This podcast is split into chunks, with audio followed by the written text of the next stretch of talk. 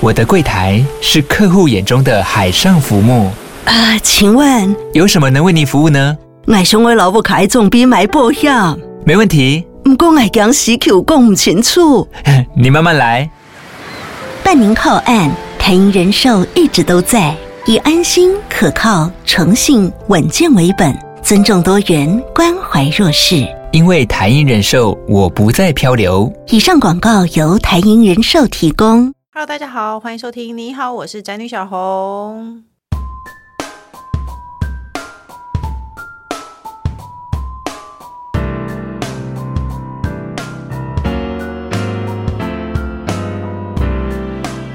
季节交替时节，如何顾好自己的耳鼻喉？最近呢，天气变化很大，一下冷一下热。那换季的时刻呢，就是我们这些家有过敏儿的家长最讨厌的季节。那相信大家都知道，我家里有就是两个过敏儿，几乎要三天两头去洗床单。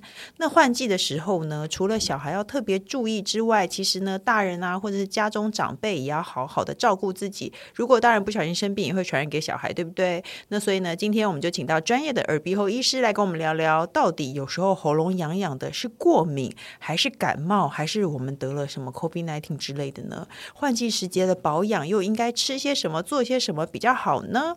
那我们欢迎今天的来宾赖耳鼻喉科的主治医师，以及卫福部双和医院耳鼻喉科主治医师赖英达医师。Hello，小红好，各位听众大家好。再来是呢，我觉得他鼻子大有问题的工程师。Hello，大家好。你要说什么？我是鼻子大有问题的工程师。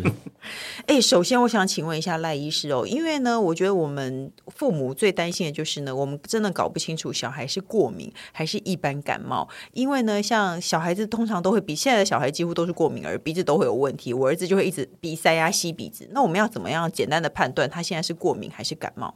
如果大家有过敏的状况的话，其实大家想一下哦，过敏你会有什么样的症状？痒痒。鼻塞、鼻塞、有鼻水，嗯，鼻涕倒流，喉咙有痰，对，哇，然后或者整天打喷嚏打个不停，这不是跟感冒一样吗？哎，事实上，其实这些过敏的这些症状，其实它都是长时间的哦。嗯，比如说，如果你一年四季，嗯，比如说有的人，哎，不管是换季的时候，或者说吹到冷气啦、电风扇，嗯，吹到的时候，哇，这些症状马上就变得非常非常厉害，而且它是一年四季不停的，常常就是遇到冷空气就变这样子的时候，这比较偏向是过敏。哦。所以老人家常常说不能吹风，吹到风会感冒，其实他就过敏哎。其实应该是这样讲，就是说过敏，其实我们简单讲叫做是过敏性鼻炎的简称。嗯、对，好，所以表示鼻子它是处于一个慢性发炎的状态。嗯，那为什么会有慢性发炎呢？其实有有的时候就是外在的一些空气里面的灰尘啦、花粉啦、嗯，哦尘螨呐，哦，所以这些东西进到你的鼻腔之后，引发你的后续一些免疫的反应，所以造成过敏。哦，哎，会不会？那过敏会发烧吗？过敏一般不会。哦，发烧，也就是说，哈，这身体就是有一些因为发炎的反应造成的一些身体的一些哦对抗外来的这些哦病毒啦、细菌的一些反应啦。嗯，所以发烧一般就是说，如果我们有上呼吸道感染，嗯，哦，比如说就是一般大家常见的感冒的时候，哎，喉咙痛，哎，有人说扁桃腺发炎，它容易发烧，哎，这其实跟我们的哦上呼吸道感染比较有关系。哦，哎，所以有的人说过敏久了会感冒、会发烧，其实是因为鼻子一直长期处于发炎的状态，身体有一个缺口，所以就容易感冒，是这样吗？对，就是说有一些过敏的人，他其实就是比较容易会有感冒的现象。嗯，也就是说，哎，有的人其实在外面跑跳啦，接触什么人群啊，其实都没有什么问题。可是当他吹到一个风，嗯，或是睡不好，一觉起来突然喉咙爆痛，哦，鼻子开始大量的流鼻水之类的。嗯哦，所以大家就记得哦，如果是感冒的话，它这些症状可能就是几天内就产生。但是大家想一想，如果有时候休息一下，看个医生，嗯，可能一个星期内就好了，嗯。哦，所以这些症状其实它是比较短期的，嗯。那如果是过敏的话，诶，这些症状刚刚说的鼻子痒啦、鼻塞啦、流鼻水啦，这些可能就会长期的一个症状出现这样子。嗯、哦，诶，那这种过那这种过敏跟我们一般，比方说吃到屎不就是生。吃到会引发吃到螃蟹的 过敏是不一样的，应该是说哈，像有的人讲说哦，比如说我们皮肤会有荨麻疹，嗯，或者说我们可能会有一些对什么呃海鲜呐或者什么东西过敏哈，应该是说哈，过敏这个状况它其实就是我们全身哈，就是说有些人应该是说对于外在的一些刺激，嗯，过敏源。造成的一些反应。哦，所以在鼻子的部分，我们叫做过敏性的鼻炎。嗯，哦，所以你这个有鼻塞啦、打喷嚏、流鼻水等等症状。嗯，但是如果是你是吃到某一些，比如说海鲜、甲壳类、花生等等，那有人吃到这些东西外来的过敏源。进到我们的身体之后，引发后续的一些反应，所以你可能会长疹子啦、痒啦，嗯、哦，有的人就一直抓啦，哈、哦，那所以这个其实也是过敏反应的一种，嗯，哦，所以简单说，呃，过敏里面其实有很多个面相，但是过敏性鼻炎只是其中一个表现而已。哦，哎，医生建议大家去测过敏源吗？我觉得，如果大家觉得，呃，想要知道的话，我觉得倒是可以去测一下，没有问题。嗯，因为过敏原其实哈，我们在医院哈，或是在一些地方帮大家测的过敏原，嗯、其实是针对台湾地区常见的几十种的过敏源去帮你做检测。嗯、那其实呢，针对这过敏源哈，之前我在我的另外一本书里面哈讲到这过敏源，那这过敏源其实，在台湾最常见的就是尘螨。对，那尘螨大家都知道，就是台湾因为天气的关系，潮湿。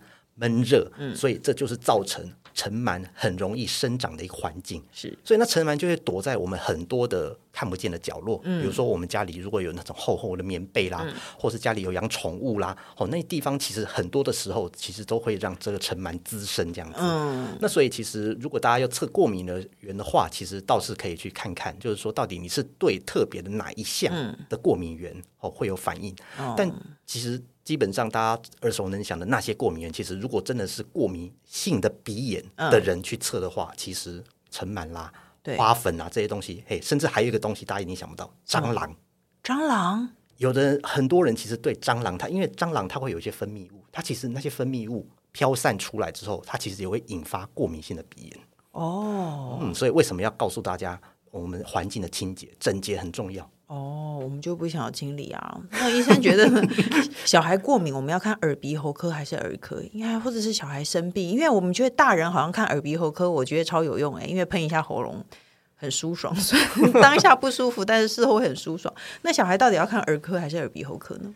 那当然就是以小儿科他们的角色来讲，其实十八岁以下哦、嗯、都是算是小儿科的范围啊。对，好，但是在台湾的话，其实呢，因为耳鼻喉科其实当然我们如果在外面的诊所哈，或是说呃，但医院也有一些设备啦，嗯、比如说如果你的鼻涕啦、分泌物啦很多的时候，其实我们可以做清理。其实耳鼻喉科当然就是说跟小儿科比较不太一样的地方，就是说我们就是哎检查鼻腔啦或喉咙会比较深入一点哦，对，小孩受不了。对，那有有一些就是说，其实大人的话他会觉得哎来看耳鼻喉科，那医师除了开药之外，他其实会帮你做鼻腔啦哦或者口腔里面的一些清理，所以整个人就觉得哎非常舒爽。嗯，那小朋友的话，当然有一些小朋友可能他如果说他觉得可以忍耐，他觉得可以。哎，可以接受这样的治疗的话，其实我有遇过很多小朋友，嗯，爸爸妈妈都不用抱哦，嗯、自己坐上去，哎，他我我就问他说，哎，妈妈，他这样可以吗？嗯、没问题，没问题，你看，然后他坐在上面，他就让你哇，这个鼻子整个这样哇，用抽吸这样子，一分钟完全没有动，嗯，哦，如果你的小朋友是这样子的话，我觉得，哎，耳鼻喉科做局部治疗，当然会让整个的症状会好的比较快。哦，哎，我的建议就是，儿科的医生其实相对是比较会对付小孩的啦。对，如果不是专职的儿科，嗯、其实比对小孩相当的比比较没有耐心。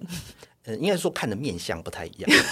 哦，不是面相，是他受不了小孩。但是儿科医生因为太常看到小孩了，那他抽屉里拉开全部都是贴纸，对，或是糖果之类的。对，没错，耳鼻喉科比较不会，所以呢，你可以考虑啊，如果你的小孩其实是坐得住的话，我是觉得给耳鼻喉科去看，其实会也是 OK 的。比较深入治疗，应该是这样说哈。那因为过敏差不多都是在换季的时期，比如说有的人像我个人以前就是早上就会一直打喷嚏，不过过了那段时间好像也没事了。所以呢，医生过敏大了就会自己好吗？这是正确观念吗？应该是说哈，我比较用白话的方式来讲，就是说其实。我们这个过敏跟其实就是我们的等于说是体质，嗯，白话讲就是体质，嗯，那这个有时候就是会变化，也就是说，当然就是说，因为随着我们年纪的成长，嗯，可能小孩子的时候他的免疫反应会比较强，嗯，但等到大的时候，他可能就是说，哎，可能就是因为免疫系统慢慢的成熟之后，嗯，可能有的人你会常常听到就是说小朋友。的时候，他的过敏非常厉害，嗯，整天鼻涕流不停。对，可是当他长大之后，比如说，哎，男生的话开始打球啦、运动啦，或者说，呃，到了青春期之后，哎，怎么不药而愈。嗯，那其实其实那样有时候当然就是说他的免疫反应当然已经发展比较成熟了。嗯，然后另外就是说，其实哈、哦，我觉得这边也要给大家一个很重要的观念，就是运动是非常重要的。哦，运动不管什么样的运动，哎，常病人问我说，哎，做什么样的运动？你说医医生常常叫我去做运动，到底做什么样的运动对于过敏会比较好？嗯，我只说运动，你只要有动就有效。嗯，任何的跑步、游泳、打球、爬山都可以。哦，为什么啊？运动的话，它其实哈，就等于就是说，会让我们整个哈，应该是说，对我们整个身体来讲，嗯，哦，它整个的新陈代谢，嗯，或者说它里面的一些哦，就是对于外在的，等于说抵抗力会比较强一点，嗯，哦，也就是说，对于外面的这些过敏源，它的反应就比较不会那么的激烈，这样子，哦，哦，所以简单说，就是其实为什么人家说运动治百病是，但就是运动是很重要，但因为现在大家都是哎，就是工作都比较繁忙，对，那有时候可能就是哎，吃饱睡，睡饱吃，然后就忘记了这件事情，嗯，然后。大家现在工作的环境常常都是整天都是冷气，嗯，或者空调，哦，对，所以你待在那个环境里面，其实你久而久之你就忘记了这件事情。那事实上有的时候会变得就是说，哎，你怎么去吃了一堆药，用了一堆喷剂，做了很多的事情都不管用，结果哎，嗯，其实你去每个星期你要固定的时间去运动，嗯，你记得把这件事情做成就是一个固规律的事情的话，它其实有时候就会让你的症状改善很多。对，所以很多医生会建议过敏儿去游泳。对，嗯嗯，就是所以大家反正运动是很好的哦。那接下来呢，就是我自己个人那个困扰语者问题。听说中年男子都会打呼，哎，很多人不知道，男人结婚就会都会打呼，哎，这跟鼻子有关吗？还是他胖了？呃，我们简单讲是这样哈，打呼哈，就是说哈，把它想成就是说，我们整个上呼吸道，嗯，呼吸道呢是从我们鼻腔。进去，哦，从我们鼻腔进，你把它想成鼻腔就是一个大门，嗯，大门进去之后，空气经由鼻子，嗯，到达我们喉咙，嗯，到达我们的肺部，是，所以呢，这一整个路径上面，如果有任何的地方有塞住的部分，嗯，那就有可能造成打呼，嗯，简单讲这样子，比如说我们平常开国道，嗯，顺畅无比，六线道全部没车，嗯，哇，开人咻咻咻，哈，那但是如果假日的时候发生什么事情，哇，刚好前面有事故。两个车道封闭，剩下一个，嗯、剩下一个之后变成车流非常的不顺，是就是塞住的意思。所以同样的道理，可是人胖了也会那里也会胖吗？应该是说哈，呃，我们整个如果呼吸道，好，整个呼吸道里面，当然就是如果比较胖的时候，嗯，旁边可能就有一些脂肪。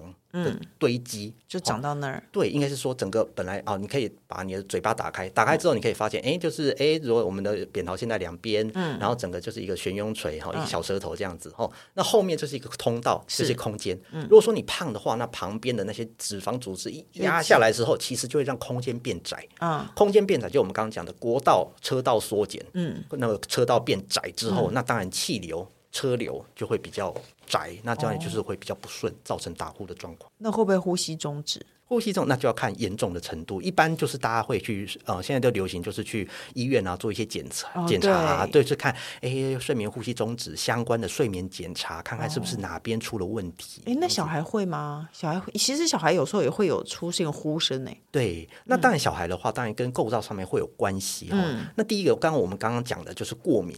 过敏的话会造成什么？就是我们刚刚讲的鼻塞啦、打喷嚏来流鼻水，嗯、所以这个时候你检查他的鼻黏膜，发现他的组织非常非常肿胀，嗯，就会等于就是说你进去呼吸道的大门打开之后，原本应该很通畅，旁边应该没什么东西，但是你打开发现哇，整个鼻黏膜肿胀，所以空间变得非常窄，嗯，所以会造成打呼的状况，这是第一个地方。第二个地方在我们哦，这个哦算小孩的部分，我们在比较里面的地方，嗯、我们鼻咽的地方有一个构造，我们叫做腺样体。嗯，腺样体哈，那基本上它是一个哈呃淋巴的组织。嗯，在我们小朋友的时候，它会比较大。那当然，有的小朋友因为构构造天生构造的关系，它就更大。更大之后，我们的鼻子哦，就从我们气流从我们鼻子进去到达这个地方的时候，嗯、如果它太大了，挡住空间的话，让空间变窄，那当然也会造成打呼的现象。嗯，所以小朋友最常见的就是我们刚刚说的第一个，鼻子有过敏，造成鼻肉非常肿。嗯，第二个就是腺样体的肥大，嗯，肥大之后造成也是空间狭窄。嗯，所以这两个部分是小朋友也蛮常见的。嗯，所以就是说，如果小朋友的这样的状况的话，哦，有过敏的话，或是你常常听到他哇晚上怎么睡觉的时候哦这样一直打呼的话，哎，那可能还是要找个时间哎去耳鼻喉科的医师哈，帮你稍微检查一下看看。哎，可是听起来，如果有一个东西长特别大，好像只能去手术哎。呃，一般呢也是要看他的状况如何。哦，那如果就是说有有一些小朋友可能就是鼻子的部分好好把它治疗，治疗好之后，哎、嗯，鼻肉比较缩，那整个空间打开之后，其实也就比较好。嗯、但有的人就是说，他可能鼻子的部分之外，刚刚说那个腺样体，那个腺样体如果太大的话，那可能也是要要做手术把它拿掉。哦，所以那也是要看临床的检查。那老公要怎么减肥才会减到那里呢？因为我老公打呼好大声哦，我真的受不了，我都没有跟他睡在一起。然后我儿子还会说，爸爸会口吸口吸，一直打呼。可是你，因为我后来觉得他是胖了才会这样的。对，但是他要怎么减肥，把那里先减掉呢？好，那腺样体这个其实哦，在我们大人，他其实会慢慢，其实在成人之后，他会慢慢的就缩小，哦、然后甚至就会不见。嗯、所以就是说，当然就是长大之后，我们还是比较注重的，就是说，当然过敏哦，其实也是占六七成哦。台湾就是很多那种上呼吸道就是打呼的这个、嗯、这个原因。所以为什么我们刚刚到现在一直强调，就是说过敏为什么要好好的处理？因为其实过敏除了对你生活造成影响之外，嗯、对这个打呼其实有很大程度的影响啊。嗯，所以工程师有可能是过敏，也有可能是过敏鼻子的这种。可是他他瘦的时候不会打呼哎。哦，瘦的时候不会打呼，那就当然就有可能跟体重 会有一些关系。谢谢你精辟的分析。接下来这题也是跟他有关，而且他今天看到这个题目，他说这不是跟我作对吗？就是呢，因为上次我访问过一位那个王瑞玲。就是记者，是他一直跟我们讲说，不可以掏耳朵，千万不要掏耳朵，连你耳朵有水都不可以掏。但是我老公就是他在电脑旁边需要放一个那个挖耳朵的，他连出去过夜一天他都要带一个挖耳朵的，他就是随时随地都要挖耳朵的人。那医生真的不能挖耳朵吗？哦，哦，好，OK，这是很多人会问的题目。其实哈，挖耳朵这件这件事情，其实当然对耳鼻喉科医师来说哈，我会建议尽量还是减少。为什么呢？因为第一个哦，我们挖耳朵的时候，诶，你们是用棉花棒吗？还是铁的那种？他是用铁的。哇，这个就 勇气十足。用铁的才过瘾啊！哦，铁勇气十足。因为我们在掏的时候，我们通常是看不到，嗯，我们只是凭一个感觉，哎，进去，嗯。那事实上，每个人的外耳道哈，它当然它的一些路径会不太一样，嗯，就是说有的人可能他会比较歪，有人会比较直，嗯，所以每个人都不太一样。可是我们已经掏了四十年了，我们很有经验，我们知道我们的耳朵的路。对，因为有时候看不到的时候，因为外耳道的皮肤，尤其在比较里面的地方哈，它的皮肤是非常非常薄的。哦，所以有时候你稍微这样一不小心，啪，让它破皮，它可能就流血，嗯、甚至整个肿起来发炎。嗯，我像最近看到很多哈，可能就是可能就最近大家在宅工作，这个压力太大，最近好多人都是挖耳朵挖到整个外耳道发炎，肿起来，哇，超痛超痛超痛，然后来看，哇，整个里面肿的跟什么一样。结果每个人都说，哦，我就是因为掏耳朵掏到这样子，而且他们都是用铁的，会痛吗？哦，超级痛，那边超级痛。对，所以其实挖到会痛，自己会有感觉，不痛就还可以继续挖喽。哎，最好是不要这样子。对我我我的建议是这样子哈，如果说真的要清洁耳朵的话，就是我们一般的这种棉花棒，嗯，它有白色的头，嗯，白色头这个进去的距离是安全距离。那太浅了，那你的小指头都可以。对，那是比较安全的距离，因为其实在里面的部分，有时候因为有的人他的构造，嗯，就我刚刚讲的，可能会比较歪，嗯，或是比较窄，所以有时候你。这个棉花棒刚好那个角度进去，它可能会造成它的破皮，造成它的受伤，然后就可能造成发炎。哦，你说这这我会这到底是什么玻璃耳朵？也太 太易碎了吧？你就是不愿意不挖耳朵就对了。我这个建议就大家就听听，因为我们上次访问一个痔疮医生，他也叫我们不要用任何的清洁剂洗肛门。最后谁做得到？我有一个朋友说他做到了，但我访问身边所有的人，没有一个人连肥皂都不行。对，他说连肥皂都不行，只能用清水哦。医生，你做得到吗？就免治马桶啊，用免治马桶是啦，是不是？哎，可是也有一派说法说免治马桶也会冲，就是冲冲到很有大力。不不管嘛，医生，你做不做得到？你在洗澡的时候，你都不要用任何清洁用品洗肛门，你做得到吗？这个 你做不到，对不对？那你就不要要求别人不掏耳朵。哎，我不我不掏耳朵，我我举手。你真的完全不掏耳朵？我不掏。那个医生也说他不用任何清洁用品，但是每个人都有每个人的难处。如果你真要掏，就适可而止，好不好？好，然后记得减少每个 减减少掏耳朵的次数，是不是？对对对，耳烛也不能做。耳烛哦，我是觉得，当然他们会有一些呃，算是非常让你放松的手法了哈。但就是说，当然看得比较清楚的话，还是耳鼻喉科医师，因为我们毕竟还是有一些专业的仪器嘛。是哦，对，我们都说我们是在洞穴里面工作哦。对，你看耳鼻喉科，嗯，耳朵深的洞穴，鼻子也是，喉咙也是，都在洞穴里面工作，所以我们的那个哈，就是相关的配备其实非常齐全。所以会看得很清楚哦，oh. 所以有的我有一些病人就是说他定期来给耳鼻喉科掏耳朵，嗯，因为他的构造上，它本来就是比较狭窄，它比较难挖，而且比较容易会卡东西的。对，哦，所以那个病那个就没有办法，真的没有办法自己清，因为卡很多会听不见诶，会听不见，它整个都塞住。嗯嗯，然后甚至有时候就是太多，会造成耳朵闷胀，然后痛。那你觉得我老公每天掏耳朵，但他还是听不到我讲话，是有什么问题？这可能需要做个听力检查。真的只是听力的问题，但是他不想听老婆讲话，不然所有老公都要做听力检查哎，因为叫他干嘛他都不做哎。我没有关系，耳鼻喉科的医师有这样的服务，有问题。OK，去做听力检查好不好？那另外呢，我有一个朋友，他前一阵子开了那个鼻子和喉咙的刀，他鼻子有息肉，他开完刀以后，医生叫他洗鼻子，然后他突然迷上洗鼻这件事情。你知道洗鼻就是就是有一个牌子比较知名，是一个罐子那个，对他说他一次洗三罐呢。医生洗鼻子是好的吗？它能治好过敏吗？但是可以这样大喜特喜吗？好，洗鼻子这件概念哦，其实很多人不知道。嗯、那什么叫洗鼻器嘞？嗯，洗鼻器它其实哈，我们是用生理食盐水，你就把它想成是一个生理食盐水。嗯，那这种生理食盐水的浓度，它其实是特别调过的，嗯、针对鼻子里面鼻腔哈，我们鼻黏膜的那个浓度哈去调的。嗯，所以就是说洗起来它其实非常的舒服。嗯，它不会说觉得啊，这个平常水有时候跑到鼻子里面去会觉得很呛、嗯、很酸、很不舒服。其实不会。其实洗进去之后，你把它想成。每天要洗澡、洗脸、这种保养的概念，那同样，我们刚刚一开始说的过敏，有很多的过敏源、灰尘会跑到我们的鼻腔。嗯、那这些过敏源或是灰尘，我们如果适时的把它清洁掉，嗯、就像每天家里有灰尘，每天要打扫、刷洗一样的道理。把它刷洗干净之后，这些过敏的反应就会下降。哦，所以就是说，为什么如果有一些比较严重的过敏，哎、嗯，我会说，哎，除了药物之外，喷剂之外，嗯，或甚至做手术之外，我觉得强烈的建议平平常的保养要用洗鼻子。对，哦，那甚至就是说有，有每天洗可以，每天洗可以，嗯，对，就跟洗澡洗脸一样。嗯，那甚至就是说，如果比较严重的人，他甚至一天早晚各洗一次，嗯，也 OK 的，没有问题。而且听说会洗出很多异形哦。也就是说，有一些分泌物，鼻涕很很深层的鼻涕会被洗出来。对对对，那其实因为深层的鼻涕跟浅层的鼻涕差在哪里呢？浅层鼻涕自己可以自己擤出来啊。哎，对吧？深的有时候就卡在里面，它会粘粘着在那边。所以有一些人就是说，他可能清洁不到的时候，他就会请耳鼻喉科医师，就是用我们刚刚讲的比较深入的器械，嗯，到那个比较讨厌的角落去把它清出来，这样子。可是如果那边有一个角落，会容易卡卡住的话，那它其实永远都会有这个问题啊。嗯，其实洗鼻子可以减少哈，它那些哈就是分泌物卡在里面的一个、嗯、一个状况了哈。嗯、因为如果就是说你不洗的话，其实你想想看，就像家里一样，如果你不去清，比如说某一些角落，你可能一年就过年的时候才打开，你你看那个就很可怕，是黏腻，哦、嗯，脏，然后你就会觉得哇，怎么都弄不干净。但是如果你每天去洗清洗的话，嗯、每天去扫地，每天拖地，每天这样刷的话，哎，其实整个。房子就会亮亮晶晶，一样的道理。嗯、但他一次洗洗掉三罐是正常的吗？三罐是有点太多。我是觉得有一些人，当然有，我有一些病人就是说跟他们说，他着迷，哎、对他着迷了，他觉得哇，洗了起来药物上瘾。对啊，没错，就人气宝。他说他是洗鼻大使，他也每天都要洗鼻子，而且一定要洗三罐，这样不正常吧？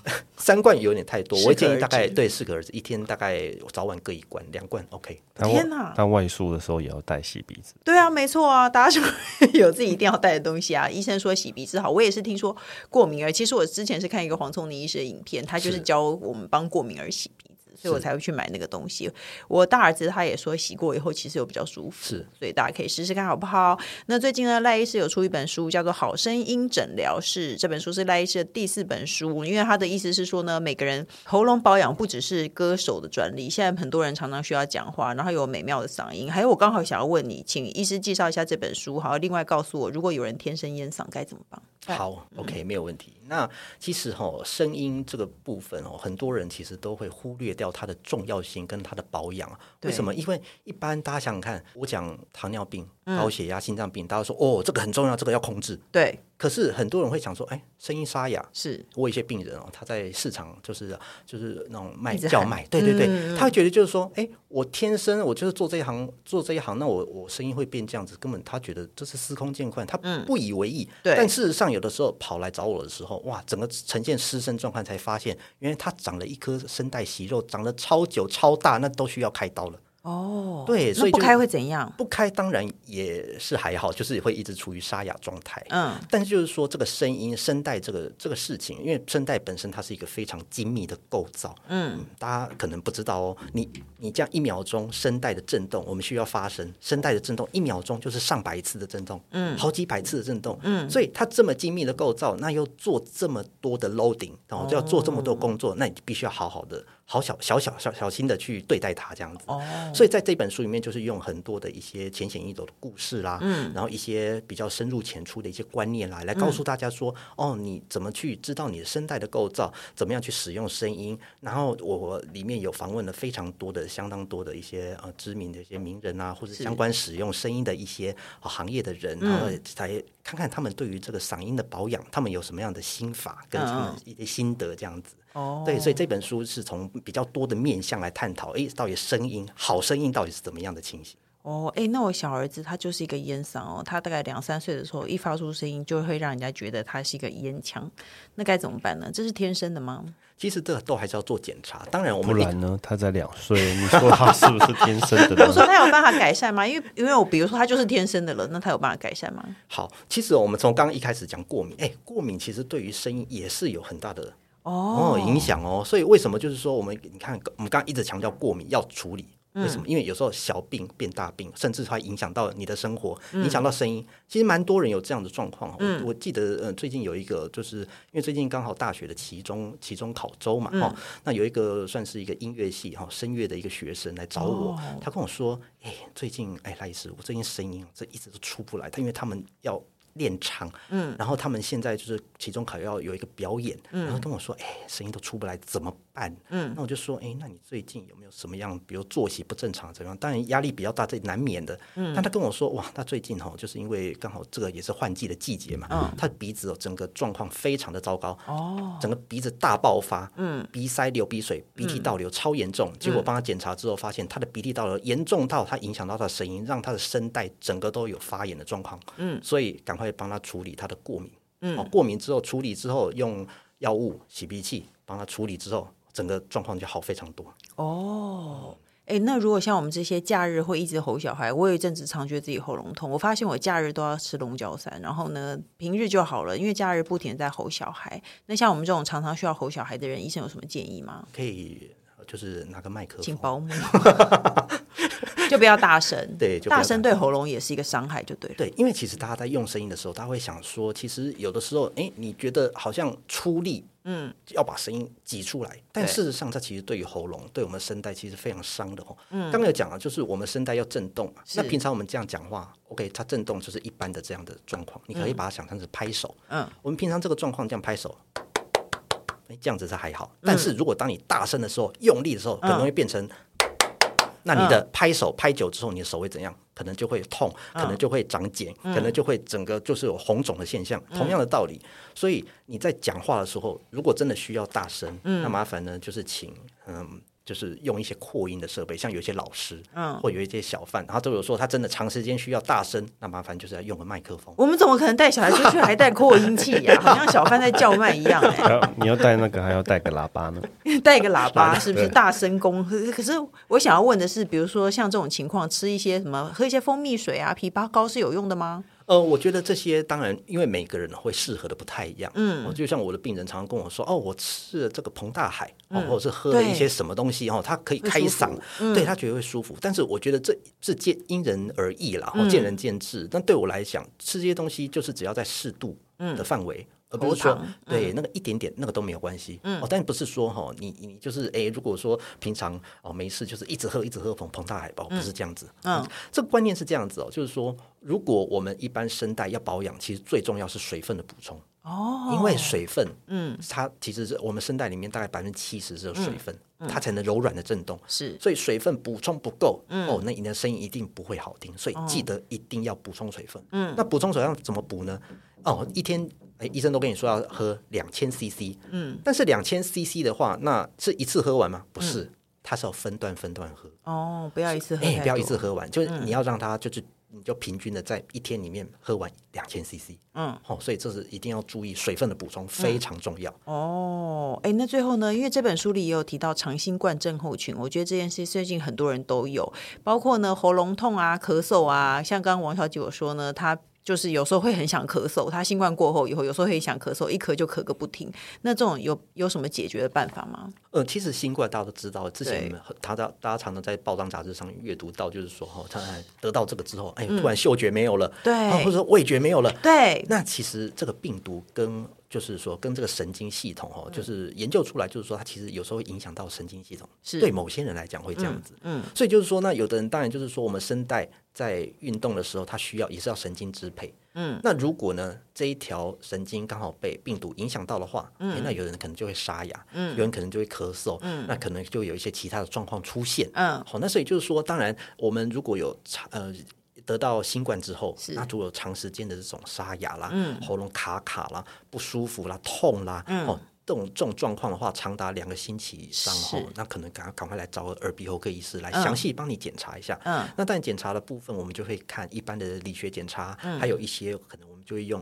一些内视镜啊，嗯，去看一下你的声带，看一下你喉咙里面是不是有什么样的状况。哦，有可能你得了新冠，把某个东西永久的弄坏了，是这个意思吗？诶，应该也不是说到坏掉，也就是说它可能会造成一些其他的状况，比如说我们刚刚讲的，可能过敏也有可能啊，那可能喉咙里面可能有有胃酸逆流啊，等等等等，这些东西都有可能让你喉咙一直处于这种不舒服的状况。对，我们还有一题其实是跟胃酸逆流有关，因为胃酸逆流会喉咙卡卡。可是呢，现在因为时间不够了，如果大家对这个议题也有兴趣的话呢，因为我常听说胃食道逆流最后其实也是会伤害喉咙的。大家其实可以看赖医师的新书《好医好声音诊疗室》，好吗？不过我刚刚又想要题外话问一个，因为那个抽烟会伤伤喉咙嘛？喝酒会吗？喝酒也会啊，喝酒也会，对，所以适量是酒精都是适量哦，不要太多，因为酒精它其实也会让胃酸。可是喝酒伤喉咙的原因其实是胃酸逆流嘛？跟胃酸有关系，而且酒精它其实会让整个声带变得比较干燥。